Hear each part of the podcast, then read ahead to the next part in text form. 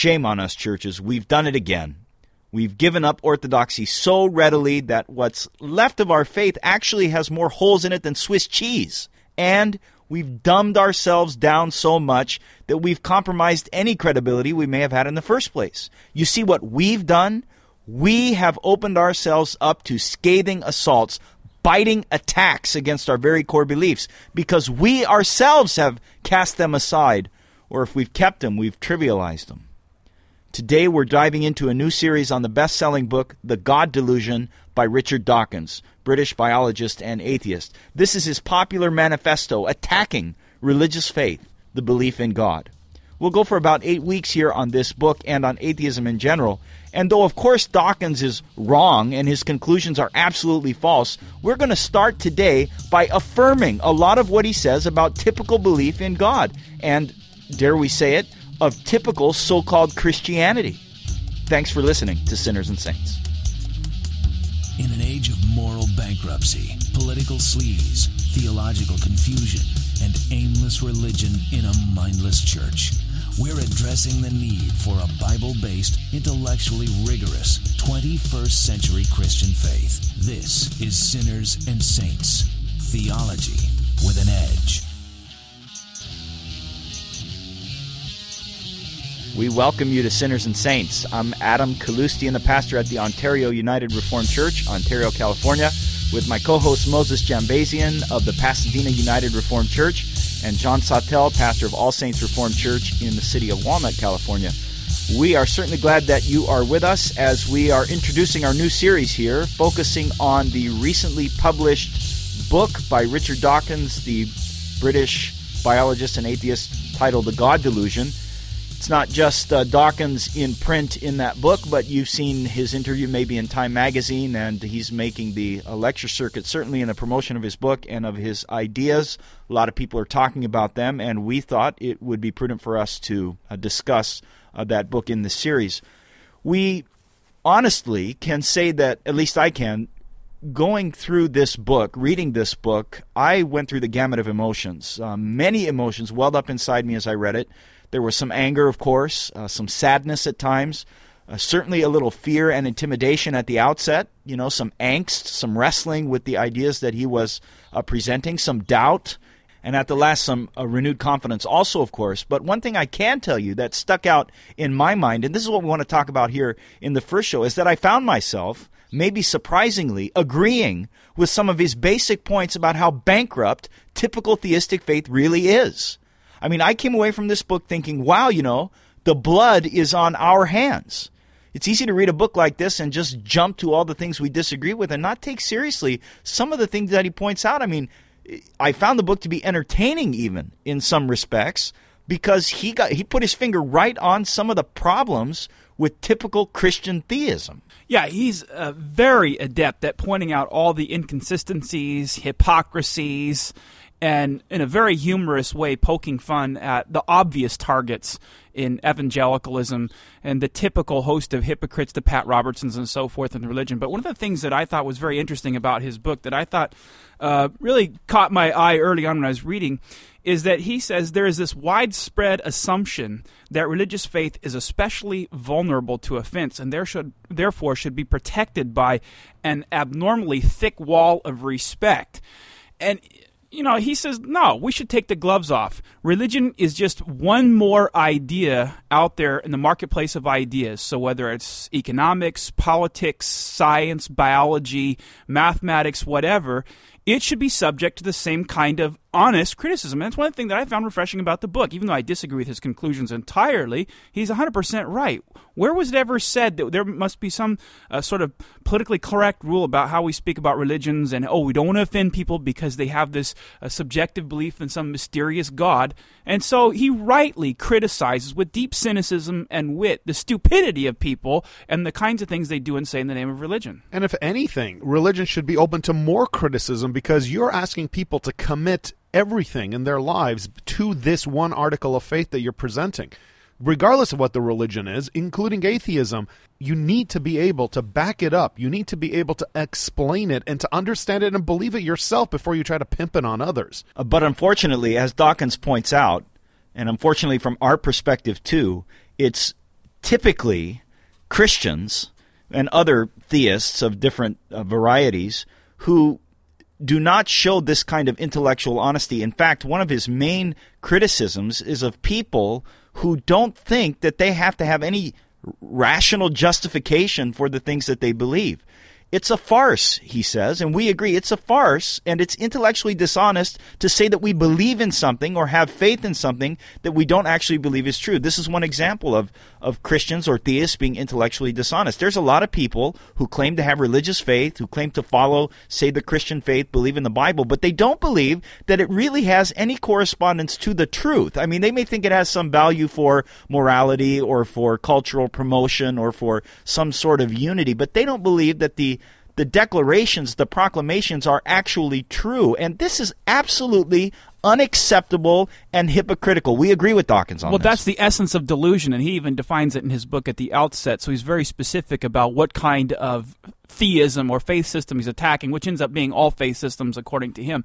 But the essence of delusion is to believe in something having ultimate significance or value for understanding reality and believing in that thing contrary to all facts or evidence.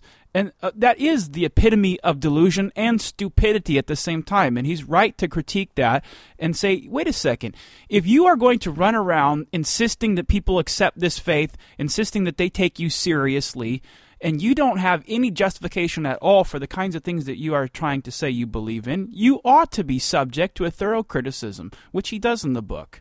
Yeah, it takes a couple of different forms, this kind of intellectual dishonesty that he's talking about. I mean, one category is the people who actually have considered the claims of the scripture and they absolutely see from their own understanding contrary evidence to it and yet still will maintain it. The other category is people who don't really believe it. Maybe they don't haven't really thought carefully about the evidence per se, but they don't really believe the claims say of the Christian faith, but they hold to it for other reasons. I mean, they're different forms of the same thing, but it all is is basically summed up in this: saying that you believe something that really deep down you don't believe. And he gives another uh, a number of examples of the kinds of people that he runs into, or that he reads, or that have talked to him that represent this. He talks about some of his scientific colleagues, and uh, some of them have uh, wrestled with the metaphysical claims of the Scripture, and they find them in their heart of hearts to be untrue and yet they want to maintain their religious faith. And he's calling them out and saying, No, come out and really say what you believe.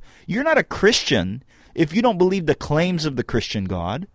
If you don't believe what the Bible says to be true, then you're not a Bible believing Christian. Just come out and say it. There's these are his scientific colleagues. He gives other examples of uh, pastors and clergy of different denominations who, you know, clothe themselves in religious language, but they don't really believe what they're saying. And sadly, we have all experienced this. Every few years, a survey comes out, especially with the Anglican priests in England, where it's government paid.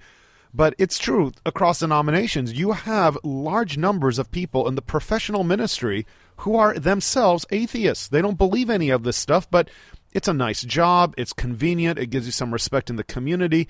And there's also others who are just too afraid to finally reject what they believe to be wrong. And when Dawkins criticizes them, we should not be rushing to these people's defense. We should actually be affirming his criticism is right.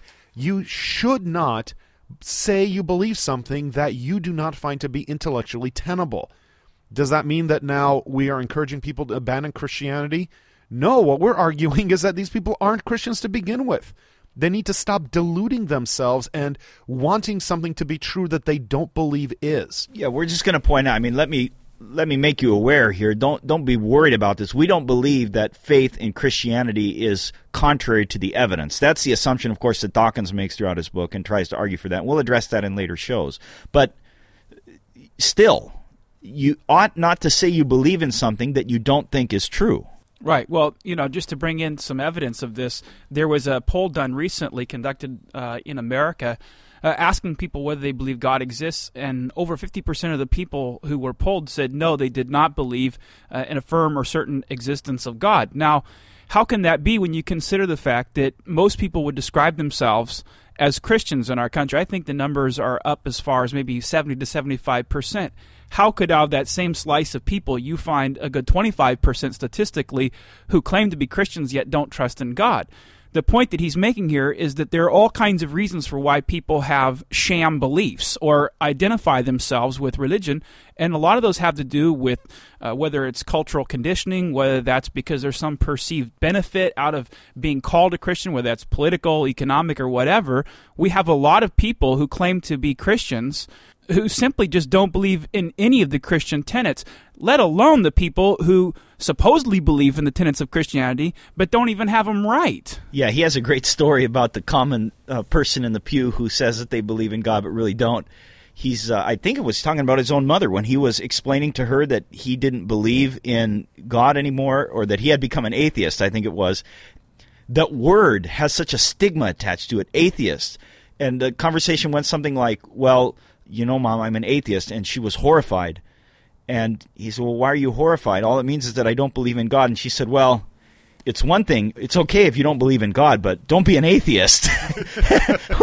Which just shows. I mean, it's it's just accepted, isn't it, among common, typical professing Christians that maybe there's a complete disconnect between a profession of, of faith that actually believing the stuff is true and saying that you're a Christian. You don't have to do that, and that's absolutely intellectually dishonest, and that is not true faith. Well, even in our own experience, we came out of some churches where we were critiquing some of the ministers, saying, you know, these men don't believe. And the response was not, you men are slandering the names of these fine ministers. The response was, we all know they don't believe. What does that have to do with anything? They're still serving in the role of minister. And so when the Christians will not take seriously their faith, when they won't even ask their ministers to believe, of course Dawkins has a right to criticize us. Of course those outside the church have a right to mock us. And rather than defending ourselves, let's clean house. Let's admit that this is a problem and actually throw out those who will not believe. It reminds me of the old humorous story about the guy who went to church and they were confessing together the Athanasian Creed, and they got to the part where they said the Father is incomprehensible, the Son is incomprehensible, and the Holy Spirit is incomprehensible.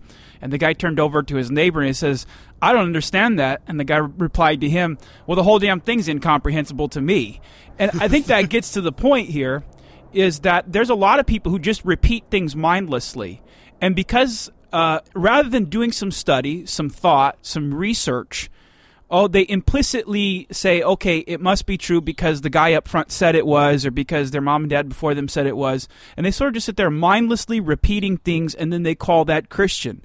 But but that's the kind of sham belief I think that Dawkins is is pointing fingers at and, and, poking a little bit. And I think we ought to as well. If if we're really Christians, we ought to have an intelligent understanding, the best we can, of the basic uh, tenets and aspects of our faith. So Dawkins does something here very useful for Christians. He's pushing them, even if they don't accept his arguments, to go back and look at their own. Why do they profess what they believe? Another famous one is what's commonly termed Pascal's wager, and whether Pascal or not really was teaching this is irrelevant because a lot of people still believe it and use it. And the idea is look, there either is a God or there isn't a God. If there isn't a God, it really doesn't matter what you believe. But if there is a God, you really would mess up if you did not believe him. And so, isn't it just safer to believe in God, whether or not you really do believe in God? So, you're really basically being told under this kind of a logic to fake your belief, to feign everything and make it seem like there's some value to something you really don't believe, which of course leads to sheer hypocrisy. Yeah, it, it reminds me of something. It, it, sounds similar to the whole concept of the flying spaghetti god monster that was sort of created on the internet tongue in cheek. It makes about as much sense believing in that as it does believe in, in the so called god of Pascal's wager, because either way, there's no justification, there's no evidence, it's a completely irrational, blind leap of faith. And it sort of is commentary on how I think a lot of people perceive of religion here today. And I heard it uh, summarized in a show years and years ago where this guy's in the courtroom and they're arguing over ultimate moral beliefs or something. Finally, the judge decides the case and says that faith begins where reason ends. And I think that's pretty typical of how contemporaries think of religion. It's supposed to be irrational, so choose some object of faith, no matter how ludicrous it is, and just sort of un- uh, irrationally embrace it and hope that somehow it's like a good ch- good luck charm will make life uh, sensible or meaningful or bring you some sort of success or whatever in life. So this is Dawkins' characterization of faith. I got a quote here. Faith is an evil precisely because it requires no justification and brooks no argument. And our point is that in one sense, you can't really blame Dawkins for saying that this is what religious faith is because a lot of people who profess to have religious faith define it just this way. And they don't care if they deep in their heart think that there's contrary evidence or deep in their heart don't really believe what they're saying is true. They don't care. But, but what we want to point out here is that this is not at all what true religious faith believes. Okay? I want to take you to our classical definition of faith. And faith has three parts it's knowledge, assent to that knowledge, and a trust in Christ that He has redeemed you from your sins. But want you think about those first two parts. Knowledge. It's an awareness of the stuff that we are saying that is true, that God has revealed in His Word. But it's more than that. It's an assent to that knowledge. It's a belief that it's actually true. If you don't have knowledge, obviously, you don't have true faith. But not only you're aware of the stuff and you somehow accommodate it in your worldview, but you must assent to it. You must believe that it's actually true. And if you don't, you don't have true faith. And of course, not even that's enough to have true faith. You must have uh, the trust, the assurance in Christ who has redeemed you from your sins. But you've got to understand faith is not believing what you know isn't true. Faith is not saying you believe in something that is contrary to the evidence. And again, this points to a common tactic of Dawkins, however, and that is to set up a big straw man and then tackle that dummy and slam it down on the ground and then do the end zone dance over it as if you just completely thoroughly refuted and defeated the whole premise of Christianity. And as Pastor Adam points out here very correctly, is that we can speak for the Reformed understanding. This is how it has classically been formulated. It has these three parts, and we will insist on all three parts. It has to have all three of these elements to it. And I, I don't think that, Daw- that Dawkins has ever, uh, in this book, or maybe even in his own mind, sufficiently interacted with a thoroughgoing, coherent system of biblical religion. Again, though, our critique is primarily of the church, and we're saying that most people in the church have never actually attempted to understand faith and what it is. They've just know that it would be wrong or bad to say anything contrary to the faith, regardless of what they think of it.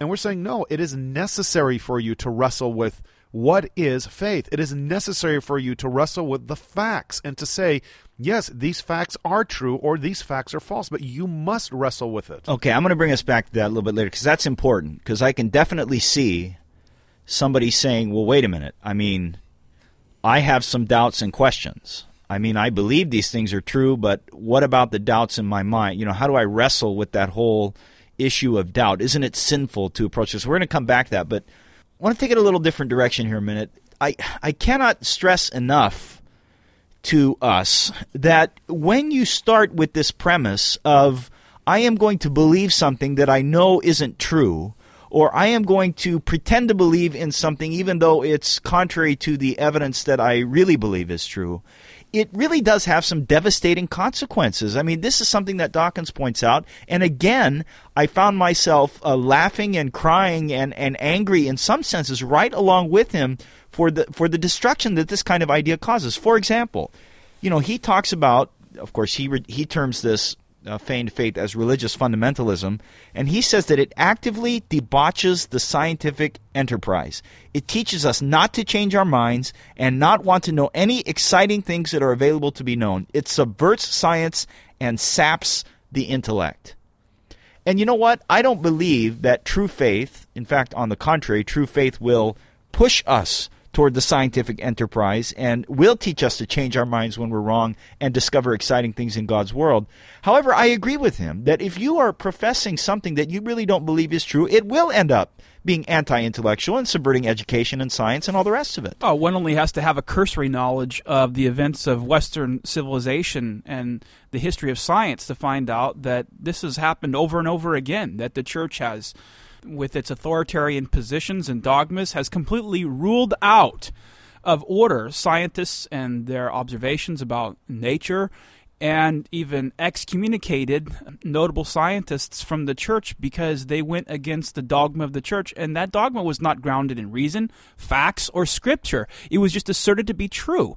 And there, yeah, there has unfortunately been a very strong, virulent anti-intellectualist trend in Western Christianity. But that doesn't mean that that comes from the Bible. You may have to make that distinction. Actually, that's just human nature because even today, if you read some of the scientific literature, and especially with the internet, so much information is available, you'll discover that even today, the non Christians, the rest of the scientific community, excludes views from discussion that they don't find worthy of discussion, whether it's because it goes against the common grain of things or because it challenges their beliefs.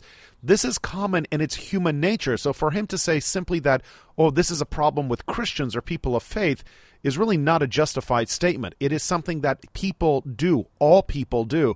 And so it's not simply to the church, but to all people, we would say, open up and actually analyze and think rather than simply go with what you are sure is the consensus. Think and analyze and then believe. Yeah, this was classically formulated by St. Augustine centuries ago in that famous dictum, a faith seeking understanding. I think that the Christian, the thoroughgoing, Bible believing Christian, ha- should have more confidence in actually studying, analyzing nature, science, whatever topic available, with thorough confidence in, in knowing that, yeah, there is a wonderful process of discovery and excitement which lies before them when they do it in intellect, intellectually honest and rigorous way.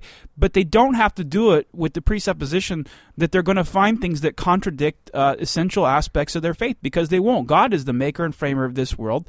Therefore, we ought to be ought to be committed to a robust system of intellectual discovery and, and inquiry simply because we do know that God has made a world that is coherent. Of course, Dawkins in the book cites a series of quotes from Luther and another passage from uh, the early church father uh, Augustine, trying to show that they were anti reason and anti science. Of course, as is typical of Dawkins in this book, m- many of his quotations. Uh, he doesn't give you any context, number one, and uh, certainly has not either hasn't done his homework or uh, doesn't uh, want to face up to the fact that the broader context of Luther and Augustine is never that they want to believe things. They don't define faith as opposed to reason. They are arguing against a rationalistic type of knowledge that is apart and divorced from revelation. I want you to understand that in case you're intimidated by the quotes that he gives from Luther and Augustine. They're not arguing against discovery and uh, intellectual advance and changing their mind. What they're arguing against is knowledge divorced from God's revelation, which is the foundation of all truth. But Moses, something you said, you pointed out how it's it's not only Christians but unbelievers who engage in this kind of you know automatically dismissing things that don't fit their worldview. But is it just me, or does it seem like we hear a lot more of this from Christians than not? I mean, I guess uh, maybe it's because we run in Christian circles and things, but I, I just find it to be. I mean, maybe maybe I expect more from Christians, so it, it bothers me more. But I, I, I almost think it's more evil for a person who professes to be a Christian but doesn't really believe it to to say stupid things, say scientifically, or or to just automatically not want to engage any counter arguments. It's unfortunate because I think it actually betrays that they are afraid. They're afraid to deal with the possibility that the God that they have believed is not true. They don't have confidence in God's real existence. And so anything that might challenge it, they want to just shut down before it ever causes them to doubt. And I think that's one of the big problems is that, as John was saying, we have to know and believe that God made all things, and therefore all things will testify to him. In fact, of any group, Christians should be the most vigorous and the most desiring of discovering more things about nature and about what God has made. Let, let me ask you guys about this. I, I mean, I'm, I'm, interested genuinely in your reflections on this. Um, Dawkins tells the story of an American geologist named Kurt Wise who now directs, I'm reading a quote from his book now, he now directs the Center of, for Origins Research at Bryan College in Dayton, Tennessee. It is no accident that Bryan College is named after William Jennings Bryan, prosecutor of the science teacher John Scopes in the Dayton monkey trial of 1925. Wise, Dawkins says, could have fulfilled could have fulfilled his boyhood ambition to become a professor of geology at a real university, a university whose motto might have been "Think critically" rather than the oxymoronic one displayed on the Bryan website, "Think think critically and biblically. Indeed, he obtained a real degree in geology at the University of Chicago, followed by two higher degrees in geology and paleontology at Harvard, no less, where he studied under Stephen Jay Gould, no less. He was a highly qualified and genuinely, genuinely promising young scientist, well on his way to achieving his dream of teaching science and doing research at a proper university. Then, tragedy struck, says Dawkins. It came not from outside, but from within his own mind, a mind fatally subverted and weakened by a fundamentalist religious upbringing that required him to believe that the earth, the subject of Chicago and Harvard geological education, was less than 10,000 years old, and he was too intelligent not to recognize the head on collision between his religion and his science, and the conflict in his mind made him increasingly uneasy. One day, he could not bear the strain no more, and he clinched the matter with a pair of uh, scissors. He took a Bible and went right through it, literally cutting out every verse that would have to go if the scientific worldview were true. At the end of this ruthlessly honest and labor, uh, labor intensive exercise, there was so little left of his Bible that, quote, quoting him now, try as I might, and even with the benefit of intact margins throughout the pages of Scripture, I found it impossible to pick up the Bible without it being torn in two. I had to make a decision between evolution and scripture. Either the scripture was true and evolution was wrong, or evolution was true and I must toss out the Bible. It was there that night that I accepted the Word of God and rejected all that would ever counter it, including evolution. With that, in great sorrow, I tossed into the fire all my dreams and hopes in science. What do we say about this? Well, I think he touches the nerve of a very difficult issue for us as Christians, as those who believe the Bible is 100% inspired and infallible and inerrant. And that is what appears to be a great difficulty between the accounts of creation in Scripture and the available evidence in the geologic column and various other scientific details. And, and I think one thing that we ought to do is take a breath, step back, and and say, okay, God made both forms of revelation, scripture and natural revelation. God does not contradict himself.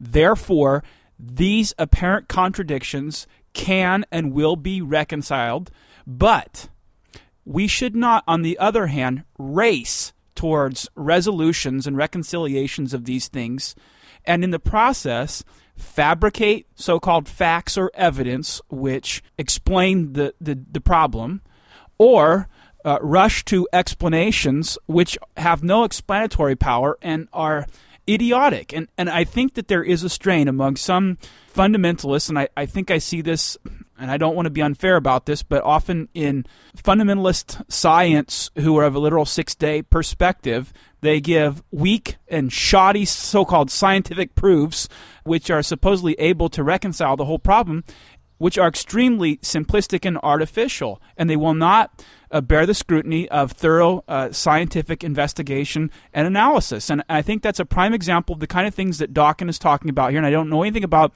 this geologist named Wise who he cites here, but we ought to be confident that there is an explanation and that it is a worthwhile endeavor to spend your whole life trying to work on this problem and realize you may never find a solution to the problem. That's not sinful. It's not wrong. You may be building a platform upon which others will build, but we should be willing to give this generous amounts of time in order to to arrive at a thorough, sound explanation. And you know, got to keep in mind, John, you're talking about being sensitive to good science, but you got to be sensitive to good exegesis too. I mean, this dogmatism about what exactly the scripture is proclaiming about the origins of the earth and the timeline of the origins of the earth and whatever th- that's also ridiculous and makes us look stupid. I mean, literature professors who don't care one way or another if the Bible is true, look at how some people interpret the scripture and they say, what is wrong with those people? I mean, some of these things are legitimately difficult questions that people have to live with. Dawkins, the point that Dawkins makes that we would agree with is it just shows the you know, when you want to dig in and take a position, when you really don't have a, a, clear foundation for that position, it doesn't help anything. It does end up thwarting the scientific enterprise, and that should repulse us as Christians even more than uh, somebody like Dawkins. Right, and it also ends up to the undermining of faith in people's minds because they think, "Oh, okay, this this solution was proposed and it was thought to be credible by the so-called uh, fundamentalist know-it-all and authorities." And it turns out that it was exposed as as as a fraud. And what it does is it secretly undermines the faith of these people, thinking, "Well, maybe there really isn't an explanation." And I think what we should do is, is again, pause. Remember the 19th century when higher criticism of the scripture was in its heyday. All kinds of things were apparently being unearthed that uh, showed that the biblical record was not trustworthy in a, in, in a number of his historical assertions.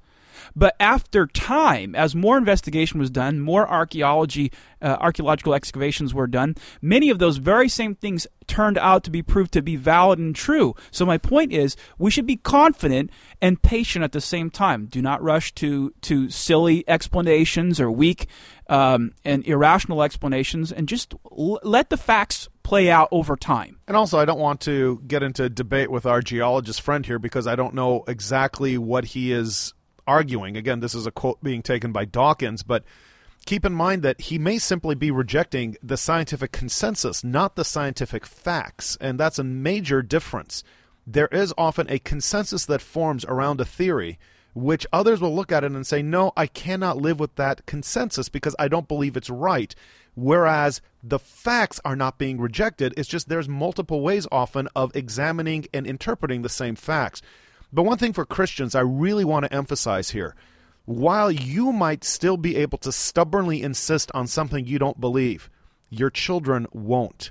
Children sense and detect hypocrisy very easily. And if you go into the Christian church and you say, I will believe these things even though I'm convinced the evidence is against it, your kids are going to figure it out and they are going to leave the church. If your whole goal is to preserve the church, stop the game and intellectually and honestly engage the doubts and resolve them. Okay, one other thing I'm going to say it here too, because this may not come up later in our discussions. Maybe it will, maybe it won't.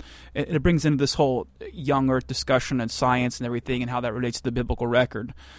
I am very much opposed, on the other hand, of reading the Bible in light of science, as if science should trump the biblical record. I think what we ought to commit ourselves to, as those people who believe in the inspiration and fallibility of the Word, is that we treat the text of Scripture properly and we interpret it according to the normal rules of exegesis and we arrive at conclusions that come within the framework of Scripture. And I think a lot is is done in, in evangelicalism trying to bring harmony between science and scripture. And so they come up with, I think, just crazy interpretations of the Genesis accounts.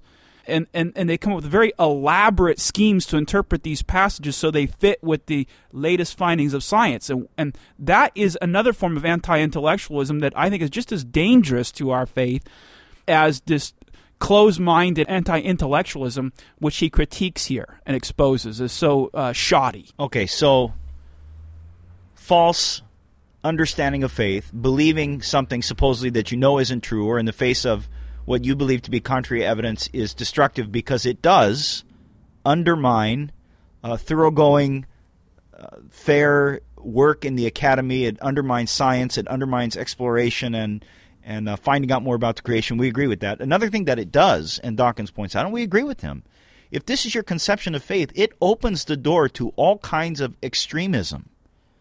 You know, so that anybody with religious faith can just say basically whatever they want and then do whatever they want. And how are you going to argue against them if they just say, well, I believe that it's true, and I, even in the face of contrary evidence that you might bring up, I don't think it's contrary evidence, and I may not have to justify everything. I just have faith that it's true. And therefore, for example, I'm going to blow myself up and kill innocent civilian people for uh, to become a martyr and inherit virgins or, you know, fill in the blank. There's there's hundreds of different things that we could come up with just right off the top of our heads, but don't you see when you foster this religious environment where you can just have faith and by that you mean you can believe whatever you want and not have a defense of it well, then anybody can say the same thing and do whatever they want. You can't complain about it. Oh, that brings it back to one of Dawkins' gripe is that for so, for some reason everybody gives this very generous respect to faith, saying, "Oh, it can never be criticized because this is somebody's personal, heartfelt belief system, and it, it helps them make sense and cope with reality and everything." So we have to grant it all this great respect, and we can't be critical of it. No, that's that's that's wrong. We we should be very openly critical of false faith, false religion, because it is so dangerous. It does lead to people, you know, strapping bombs to themselves and blowing up people, and leads to crusades and all kinds of of, of horrible things that cause uh, bloodshed, division, and strife. So we should not be we should not be advocating this wall of isolation around religion and saying that there's no such thing as public discourse and critique and debate about it. We should be very eager to engage the world of ideas when it comes to religion, have open, honest discussions precisely because we don't want the true religion being confused and mingled together with the false religions and just have this uh, fake protection built around it. Yeah. Now, Dawkins, of course, believes that any faith lacks object- objective justification, and we believe that only false faith lacks objective justification. Unfortunately, people who profess to have true faith, even in Jesus Christ, oftentimes are practicing false faith, and we agree with him that it is open then to the extreme forms of religion which also lack justification. And this is a typical tactic of of atheistic unbelievers when they engage in debate. Because I can remember this when I was listening to the the Bahnsen Stein debate, and Bahnsen did something that was very interesting. Stein lumped everything together as all the same in religion, and Bahnsen responded back by saying, "Well, you know what? Actually, I'd be very happy to join with you in attacking every other religion that's out there to show them to be false." And, and, and expose the folly of them. But but what we are to is to debate Christianity, and I think one of the things we have to do is not allow atheists to to lump us together with faith or religion in general, and we have to at the same time try to link arm in arm with theists of every stripe and try to defend the general concept of theism. That'd be a, a great mistake in defending Christianity. We must uh, allow uh, the merits of our opinion stand or fall on the basis for Christianity and not generic theism, generic religion, or false religion in general. I personally, I mean, where I come down on this, I don't blame Dawkins too too much. I mean, I despise everything that he stands for. He's absolutely false. You know, we'll get into our more scathing critiques of him as the series goes on. But you know what? Who can blame the guy? You, you look around, and what is the, the generic brand of religion and of Christianity? I mean, there aren't a lot of people saying you know, to atheists what Bahnsen said in the great debate many years ago before he died, who told them, no, faith is not believing what you know isn't true.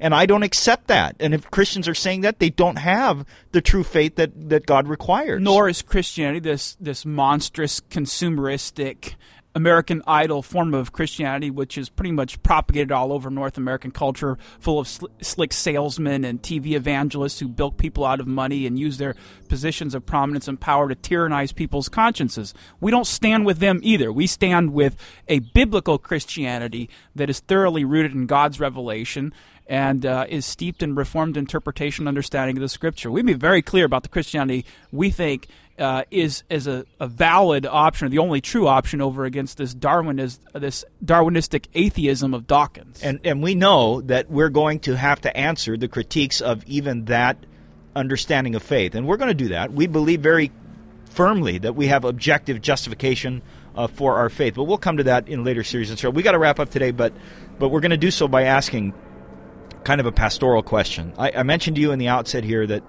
that I ran through the gamut of emotions while I was reading this book, and I'm not afraid to admit that there were times when I was obviously intimidated and I got a little bit scared and I didn't quite know how we were going to answer that, and I didn't really right away these kind of things. And uh, obviously, uh, I would think, given that I've given my life to study of the truths of God and that I've I've wrestled with the the objective fact of His existence and of His uh, His the Bible actually being His word, that that if it's true of me, then I'm sure it's true of a lot of us. I, I, I want to ask us, you know, how if you're a person hearing Richard Dawkins speak or reading the Time magazine article where he's leveling arguments against the existence of God, or maybe you got a hold of this book or you know somebody that read it and they're arguing with you in the coffee shop or whatever, what are you supposed to do when you have doubts? Because it seems like you know so the people's response is to suppress the doubts because they don't want to offend God by even entertaining the idea that it's not true. Well, maybe just an anecdote from my own experience. Uh, years and years ago, when I was studying at state school, I took a number of classes in religion, New Testament, and philosophy, and so forth. And I can remember the first time I encountered something similar to this, and that is uh, a professor of mine who had no. In fact, he actually loved poking his finger in the eye of Christianity in particular but tried to uh, demonstrate to the class through readings and lecture that the entire Christian concept of resurrection was an idea that was borrowed wholesale from the ancient world and particularly from the pagan mystery religions. And I had never heard of anything like that. I thought in in all of the history of religions, the concept of resurrection of a savior was absolutely the, uh, something that stood unique and unparalleled and was part of the proof of the truthfulness of Christianity And so I can remember going through that, and it was something of my own dark night of the soul when I had to wrestle with that for a period of months. And the pastoral advice is this I think what we ought to do is read what people like Dawkins and even my former professor, what they say. Read it honestly. First of all, understand what they're saying. Don't misrepresent it. Follow the chain of arguments. Grasp the logic of the position. Study the facts. One thing, and I can say this, uh, as I emerge from that, I emerge from that whole debate and that wrestling with these things with utter confidence in the reliability and uniqueness of Scripture because I began to study it and consult people who were experts in various fields of ancient religion and archaeology and a number of different things. One thing that I was able to conclude from the whole study is that it was nonsense that Paul had borrowed uh, the concept of resurrection from the mystery religions. That there were the slightest bit of parallel between that and the ancient uh, mystery religions and their concept of dying and rising. And what it did was it confirmed my faith even more. And I think that this is the thing we have to do when we approach these things is listen to them, don't misrepresent the arguments, and then wrestle with scripture. Find people who have gone through these similar kinds of things, they've interacted with the things that are being hurled against Christianity, and, and interact with them, learn from them. And I believe that through that process, uh, your faith and confidence in the scripture and the reliability of Christian doctrine will only emerge with greater strength and vigor. Now, see what uh, what I've often heard is though, but pastor, but doubt is sin.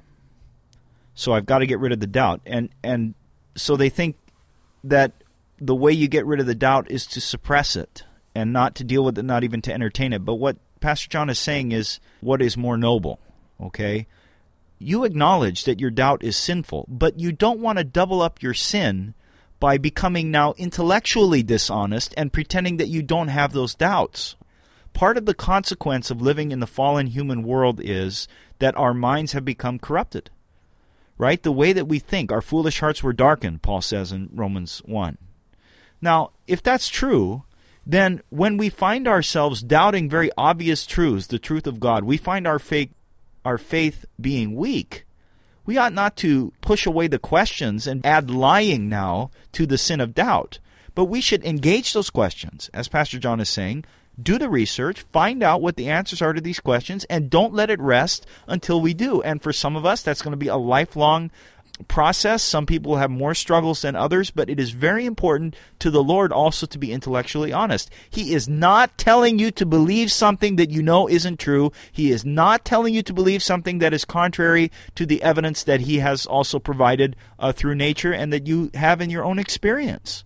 And uh, it's wrong for Dawkins to characterize all religious faith that way, but unfortunately, Christians have opened themselves uh, to that critique. And another thing is don't demand an answer too quickly don't jump too quick to a conclusion that supports your original premise or your original idea in order to feel safe or to get rid of the feelings of vulnerability that you had when you thought your belief system was exposed. Because you're always going to have the gnawing doubt underneath of this surface of certitude. You're always going to have underneath there the concern, well, maybe that was true because you, you jump to a conclusion far too fast. Be patient, take your time, trust the fact that God is true, surround yourself with a community of believers and the preaching of the word, the context of the church, and I believe wholeheartedly as you engage the complex, difficult issues, you will finally arrive at cognitive rest and your confidence will even grow. Well, sadly, the blood is on our hands, at least some of the blood, right? We've opened ourselves in denying orthodoxy or trivializing it to these critiques, and maybe the Lord will be gracious to us and use this attack against the faith to uh, wake us up. We'll continue the series on Richard Dawkins and the God Delusion next time on Sinners and Saints. Join us next week as we tackle more topics with the truth of God's Word on Sinners and Saints Theology with an Edge.